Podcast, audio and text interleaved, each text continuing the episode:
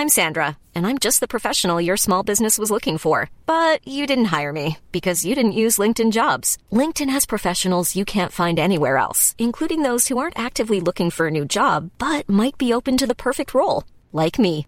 In a given month, over 70% of LinkedIn users don't visit other leading job sites. So if you're not looking on LinkedIn, you'll miss out on great candidates like Sandra. Start hiring professionals like a professional. Post your free job on linkedin.com/people today.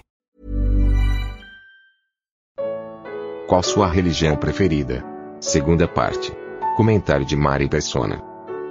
Veja, veja você, existe dentro mesmo do cristianismo, existe um, o costume de alguns cristãos de fazer imagens efetivamente de Jesus. É, muitos falam assim, não, nós não fazemos imagem de Deus. Mas Jesus, Jesus existiu, as pessoas viram. Nós só não temos uma fotografia dele porque não tinha inventado máquina fotográfica, mas ele existiu. As pessoas viram como ele era. Ele tinha cabeça, corpo e membros. Ele era um homem, Deus, Deus e homem, mas ele era um homem, era visível. Certo, Jesus era visível, foi visto por pessoas. Então faça uma imagem e coloque em casa ou num templo qualquer e vai lá, você vai orar e falar com Jesus representar nessa imagem, que vai ser uma forma de você lembrar dele, etc, etc, e você ter um ponto de, de contato, alguma coisa assim. Essa é a alegação que normalmente se faz. Agora eu pergunto, está lá essa imagem que ela é imutável, né? Ela é uma imagem de pedra, ou de, de argila, ou de metal, pintada, tal, bonita, feita por um artista. Ela é imutável.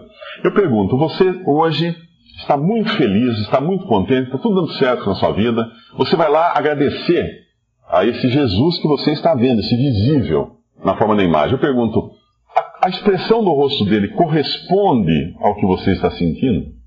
Você está tão contente, você olha e pensa assim, mas ele não está mudando nada no rosto dele, eu queria ver um sorriso, alguma coisa assim, não estou vendo. Aí você volta outro dia, você acabou de praticar um crime horrível. Você está um bagaço, está péssimo. E você entra na presença dessa sua imagem, que você acredita ser a representação de Jesus, e qual é o rosto dele? Qual a expressão que ele está fazendo? Ele está desaprovando o que você fez? Não, está do mesmo jeito. Ele não é sequer capaz, a imagem não é sequer capaz de entender você, ou de expressar aquilo que está sentindo você. Então você, você está sendo enganado. Se você praticou o pior pecado do mundo, do mundo e foi lá e viu um, um, um sorriso esboçado na imagem, porque o artista fez assim, você vai achar que, ah, tá, então tá tudo bem, não tem problema esse pecado.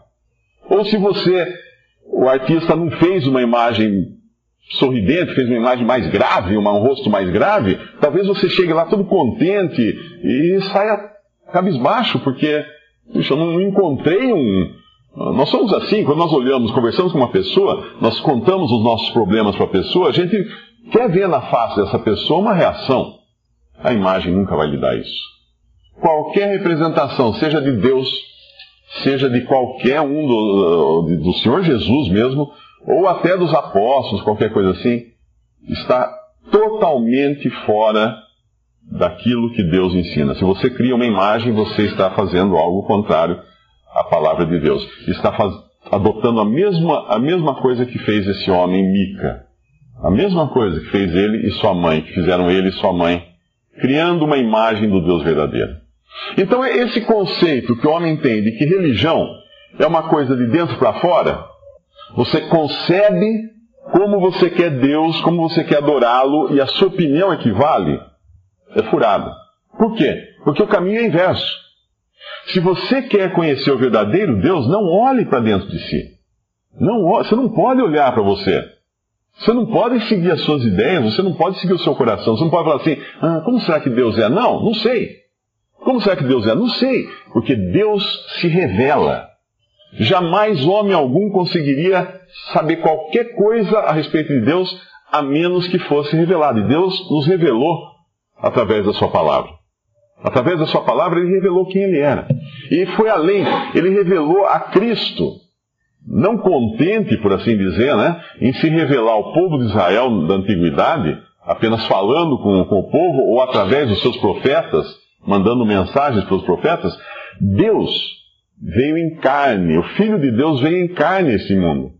A encarnação de Jesus. É muito, é, é muito importante entender isso. Jesus não nasceu nesse mundo, no sentido humano da, da palavra. Entenda isso, Jesus não nasceu no sentido humano. Por quê? Porque ele tinha pré-existência. Ele era eterno. Ele sempre existiu. Então, obviamente, ele nasceu como uma criança, mas diferente de um ser humano, porque ele veio na, na forma humana, porém ele já existia antes, algo que nenhum de nós, nós não existíamos antes de, de nascermos, de sermos concebidos. E ele não foi concebido por homem algum. Ele foi concebido pelo Espírito Santo no ventre de uma mulher virgem, de Maria. Deus precisou de uma mulher para entrar nesse mundo, mas não de um homem. Ele não tinha um pai humano, no sentido humano da palavra, ele não tinha um pai humano. Então é uma, é uma entrada em cena totalmente miraculosa, totalmente fora de qualquer coisa. E assim Deus se revelou ao homem. Deus se revelou ao homem primeiro, primeiro pela criação, as pessoas olhavam e falavam assim: bom, deve ter alguém que fez tudo isso. Depois ele se revelou por meio de, de revelações aos seus profetas e ele próprio, a sua própria voz falando com, com Moisés e com outros no Antigo Testamento. E finalmente Deus se revelou na pessoa de Cristo. Ele se fez, se tornou visível nesse homem que é Deus e homem, Jesus, para que as pessoas soubessem que aquele mesmo Jesus que eles estavam vendo ali em carne e ossos sustentava todas as coisas, todo o universo pela palavra do seu poder. Aquele mesmo Jesus que andava aqui, às vezes nem notado, porque uh, Isaías, o profeta Isaías, fala que ele não tinha nem aparência nem formosura, e nós tratamos ele como qualquer. Aquele mesmo Jesus era a expressa imagem da pessoa de Deus quando andava aqui nesse mundo. Então, a revelação do que é Deus, de quem é Deus e de como como adorar a Deus e de como ser salvo, como crer, é de fora para dentro, nunca de dentro para fora. Tem um versículo em Jeremias que fala: enganoso é o coração, mais do que todos. Enganoso é o coração. Como que eu posso confiar no meu coração, na minha mente, nos meus sentimentos, na fonte dos meus sentimentos, para descobrir Deus? Não posso, porque meu, meu, coração é enganoso, ele vai me enganar. Então, o primeiro conceito, falei que tinham dois conceitos da, da religião humana. O primeiro é esse. A religião humana fala que Deus você concebe como você quer adorá-lo, de que jeito você quer ser salvo, de que maneira você quer ir para o céu, onde a paz regozijo e prazer. Errado. É Deus quem diz isso para nós através da sua palavra. A segunda concepção errada do ser humano tem muito a ver com o que aconteceu recentemente quando ocorreu um crime monstruoso no Rio de Janeiro. Todos estão sabendo aquele rapaz que entrou numa escola e matou várias crianças. E tinha todo o plano arquitetado já, toda aquela coisa, e todo mundo falou, é um monstro. Aquele é um monstro, aquilo é uma pessoa fora, completamente da natureza. Não tem nada a ver com os seres humanos dignos e respeitáveis que nós temos nesse planeta. É uma pessoa fora, totalmente fora de, de controle. Não tem não tem... E já se discute muito como ele chegou a ser assim, porque ele um dia foi uma criança bonitinha, dócil, carregaram no colo, brincou, uh, foi uma criança. Normal como qualquer criança. Como ele chegou àquele ponto? E se discute hoje na, na imprensa se foi problema de bullying, né? de, de, de, de abuso de outras crianças que batiam nele, que riam dele, que brincavam com ele. Então isso pode ter criado esse monstro, etc, etc.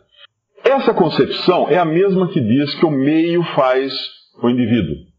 É o meio que cria o indivíduo. Então, uma pessoa má, ela é má porque ela nasceu num lugar em condições ruins, de muita violência, de muita fome, de muito terror, e ela então vai ser violenta, vai ser uma pessoa, um terrorista, vai ser alguma coisa assim. Mas se ela nasceu num berço de ouro, ela vai ser uma pessoa boa, respeitada, tá? teve todo um, um tratamento. Pra... Então, é essa concepção de que o homem ele é formado pelas circunstâncias que o cercam. Então, se por um lado, quando se fala de Deus, as pessoas acreditam que nós temos que conceber o nosso Deus de dentro para fora, por outro lado, quando falo do homem, as pessoas dizem que o homem é fruto do meio, ou seja, de fora para dentro. É o que entra no homem que o transforma no que ele é. E é o que sai do homem que é a religião que todos nós temos que seguir. As duas coisas são furadas. Vamos abrir, abrir um, um, versículo, uh, Marcos, Marcos 7, 18. Ele disse-lhes: Assim também vós estáis sem entendimento, não compreendeis que tudo o que de fora entra no homem não o pode contaminar, porque não entra no seu coração, mas no ventre e é lançado fora, ficando puras todas as comidas. Ele dizia: o que sai do homem, isso contamina o homem.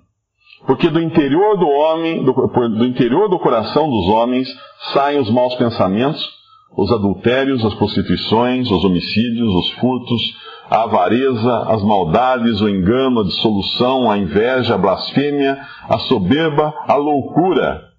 Todos esses males procedem de dentro e contaminam o homem. Aqui ele estava numa discussão com os, os, judeus religiosos que não que estavam dizendo que eles estavam comendo sem lavar as mãos, alguma coisa assim. Ele fala: o que entra no homem não é o que o contamina, mas o que sai do homem, o que sai do coração do homem. É isso que contamina o homem. E daí ele dá uma lista das coisas que existem no coração do homem. Maus pensamentos. Será que nós já tivemos maus pensamentos? Então está lá no nosso coração. Está no nosso coração. Mas quando nós conseguimos esses maus pensamentos? Ah, é porque eu fui criado numa favela. Não, mas eu não fui criado numa favela, eu tenho os maus pensamentos. Eu tive um, uma boa criação, tive uma família que cuidou de mim, tudo, não, não tive problema nenhum de infância, mas eu tenho maus pensamentos. Quem colocou esses maus pensamentos lá? Foi a sociedade que enfiou lá? Não, eu já nasci com eles. No momento em que eu me dei conta que eu sabia pensar, eu já estava pensando coisas más. Ou alguém aqui nunca fez traquinagem quando era pequenininho. De onde vieram essas traquinagens? Como você aprendeu a fazer traquinagem? A criança já vem. A gente tem que educar a criança tal. Os adultérios. Será que nós já tivemos adultérios na nossa vida? Será que nós adulteramos? E antes que alguém fale que não, tem uma outra passagem que o Senhor Jesus fala, fala, diz assim que se alguém olhou para uma mulher, olhar para uma mulher com pensamento impuro, já adulterou com ela. Eu acredito que não tem nenhum aqui que não seja adúltero nessa sala. Todos nós já olhamos para uma mulher bonita. Todos nós. E já pensamos coisas também. Quem pôs esse pensamento lá dentro de nós? nós estava lá. Eles estavam lá. As prostituições, mesma coisa. Mesma coisa, já estavam lá também. Os homicídios, ah não, isso não, eu nunca, nunca matei ninguém, nem pensei em matar. Não? Você nunca quis que alguém morresse? Aquele cara que fechou você no trânsito? Você já xingou alguém? O Senhor Jesus fala numa passagem: alguém que maldisser outro é culpado, é homicida. O homem é homicida por natureza. Os furtos, melhor nem perguntar, né? Porque vai que alguém sai correndo para devolver alguma coisa. Mas nós já furtamos, não? Nunca furtamos? Alguém já declarou imposto de renda aqui? Alguém já deixou de pagar imposto alguma vez, alguma venda, alguma compra? Nós furtamos. Nós somos ladrões. A avareza. O que é avareza? É o excesso de amor ao dinheiro, amor exagerado à riqueza, as maldades, o engano. Nunca enganamos ninguém. A dissolução, a inveja, a blasfêmia, a soberba, a loucura. Todos esses males procedem de dentro e contaminam o homem. Então eles já estavam lá no nosso coração. E como é, como é que eles foram para lá? Por causa do negócio chamado pecado. Lembre-se que há duas palavras. Uma na Bíblia é chamada pecado, no singular, e outra a Bíblia chama de pecados. No, no, no, livro de Romanos explica muito bem essa diferença. Até um, até um, certo capítulo ele fala do pecado, e depois desse capítulo em diante ele fala, não sei se capítulo 11, se não me engano, uh, ele fala dos pecados. O que é isso? Até um certo ponto ele fala do pé de limão, e daí para frente fala dos limões. O pé de limão é a raiz. É a árvore que dá a fruta limão. De um pé de limão só nasce limão. Não nasce melancia, nasce só limão. Não estou falando em enxerto aqui, né? Um pé de limão nasce limão. Então o que se espera de um pé de limão? Que ele dê o quê? Limões. Se você pegar um pezinho de limão desse tamanho, todo mundo já fez isso, eu acredito. Pega a folha dele e amassa no dedo e cheira. Você fala, ah, é limão. É limão. Na mesma hora você sente cheirar, isso aqui é pé de limão. É muito forte o cheiro. O que você espera que ele dê quando crescer? Limão limões. Ele vai criar. Uma criança, se tivesse uma folhinha da criança e você arrancasse a folhinha da criança, espremesse no dedo e cheirasse, você ia falar assim: ah, é um pecador. O que ele vai produzir quando crescer? Pecados. É assim que é o homem. Do coração do homem saem todas essas coisas. Elas não entraram, elas saem, elas são produzidas de dentro para fora.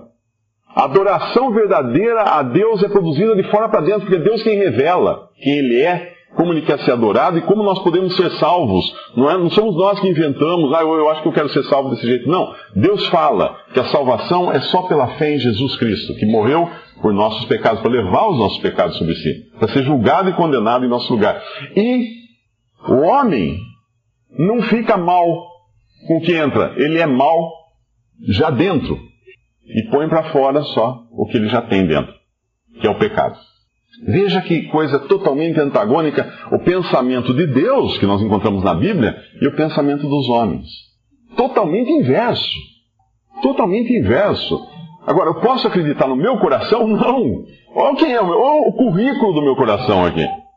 Se eu for, se eu for para o livro, de, livro de Romanos, eu encontro um currículo ainda mais detalhado de quem eu sou. E eu não estou sozinho nessa sala no livro de Romanos, no capítulo 3, 10, obrigado, capítulo 3, versículo 10. Como está escrito, não há um justo, nenhum sequer. Péssima notícia para você que achava que sendo justo você teria o favor de Deus e iria para o céu. Péssima notícia, porque Deus está falando que não há um justo. Não há um é porque zero, zero justos. Não há ninguém que entenda, não há ninguém que busque a Deus. Todos se extraviaram e juntamente se fizeram inúteis. Não há quem faça o bem. Não há nenhum só. A sua garganta é um sepulcro aberto, com as suas línguas tratam enganosamente, e peçonha de áspides está debaixo de seus lábios, cuja boca está cheia de maldição e amargura, os seus pés são ligeiros para derramar sangue, em seus caminhos a destruição e miséria, não conheceram o caminho da paz, não há temor de Deus diante de seus olhos. Isso, isso, é, isso sou eu. Esse é o meu currículo. Eu posso colocar que Mário é assim e escrever tudo isso. Eu sou assim na minha natureza. A natureza com a qual eu nasci, eu sou assim. E não tem como eu me livrar disso.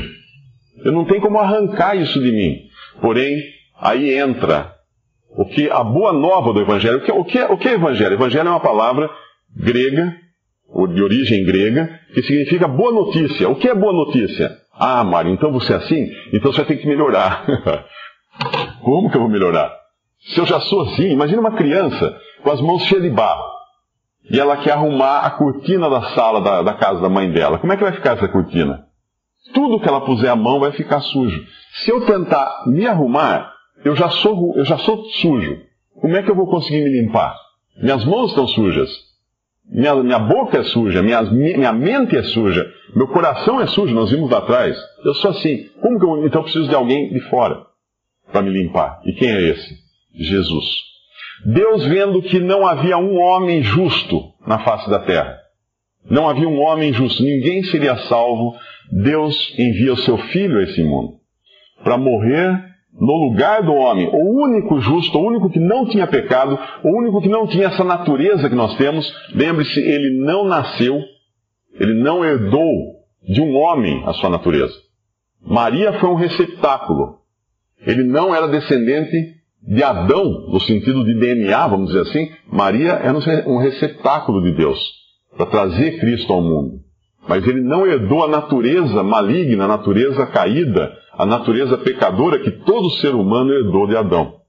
Ele não herdou. Então, esse único justo, que não precisaria pagar por pecado nenhum, o que Deus fez? Deus o pegou como sacrifício, colocou sobre ele os pecados de todos os que creem nele. E o julgou ali na cruz, o julgou. É, é como se mandasse a Jesus para o lago de fogo. Em três horas, e ele cumprisse uma eternidade de sofrimento por aqueles que serão salvos. Esse foi, essa foi a solução que Deus encontrou, porque não havia outra. E quando a gente lê na Bíblia que o sangue de Jesus nos purifica de todos os nossos pecados, é verdade isso, porque o sacrifício dele foi suficiente. Deus já estava avisando que ia fazer isso. Você pergunta, mas então, antes de Cristo, ninguém foi salvo? Foi. Foi. Porque Deus já vinha avisando isso desde os primórdios da humanidade. Se você ler lá no começo da Bíblia, você já vai encontrar pessoas fazendo sacrifícios de animais no lugar do pecador. Uma pessoa pecava, o que ele fazia? Ele tinha que pegar um animal puro, sem mancha, sem defeito, e oferecer aquele animal em sacrifício para Deus. O que era isso? Deus estava apontando, Deus estava falando assim: olha, Um, um, um inocente morre no lugar do culpado. O culpado passa sua culpa para o inocente e o inocente é sacrificado. E aí milhares, milhões de animais foram mortos em toda a antiguidade, até que Cristo entrou no mundo e João Batista olhou para ele, apontou para ele e falou assim: Eis o Cordeiro de Deus que tira o pecado do mundo. Por que Cordeiro? Por que Cordeiro? Esse é o derradeiro, o derradeiro sacrifício, o verdadeiro sacrifício. É como se Deus falasse assim: você lembra quantos animais vocês mataram para substituir o pecador? Agora está aqui, ó. Aquilo lá era uma representação daquilo que eu iria fazer. Agora eu estou fazendo. Então, antes de Cristo, quem creu que Deus ia prover um sacrifício foi salvo. Nem sabia do nome de Jesus nada, mas foi salvo crendo no que Deus ia fazer, na graça de Deus em prover um substituto. E quem, quem depois de Cristo, um lugar muito mais privilegiado nós temos hoje, olha para trás e crê em Jesus, é salvo. Tem os seus pecados pagos lá na cruz, perdoados. Foram todos pagos lá e você é perdoado de todos eles na hora que você crê em Jesus como seu Salvador. Lembre-se disso.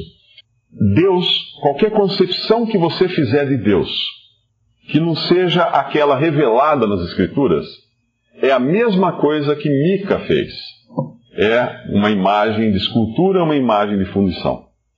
E qualquer coisa que você pense que entra em você e transforma você numa pessoa má, ou deixa você de ser bom, é um engano tremendo. Nós nascemos pecadores e só tem uma coisa para a gente fazer: crer em Jesus para sermos salvos. Você não está entre dois caminhos, falando assim, hum, deixa eu ver, devo, devo crer em Jesus ou devo ir para o inferno, ou para o lago de fogo e uh, ser condenado eternamente. Não, não existe isso. Nós já nascemos condenados. Só existe uma saída agora: crer em Jesus. Ser salvo. E é ótimo isso, porque Deus deu uma opção que é uma opção, não tem, não tem que pensar. Deus pergunta: você quer ser salvo? Quero. Tem mais uma opção? Não, só tem a opção de ser salvo. Ah, então eu escolho essa. Creia em Jesus Cristo como seu Salvador. Essa é a opção única do ser humano. Visite respondi.com.br Visite também 3minutos.net.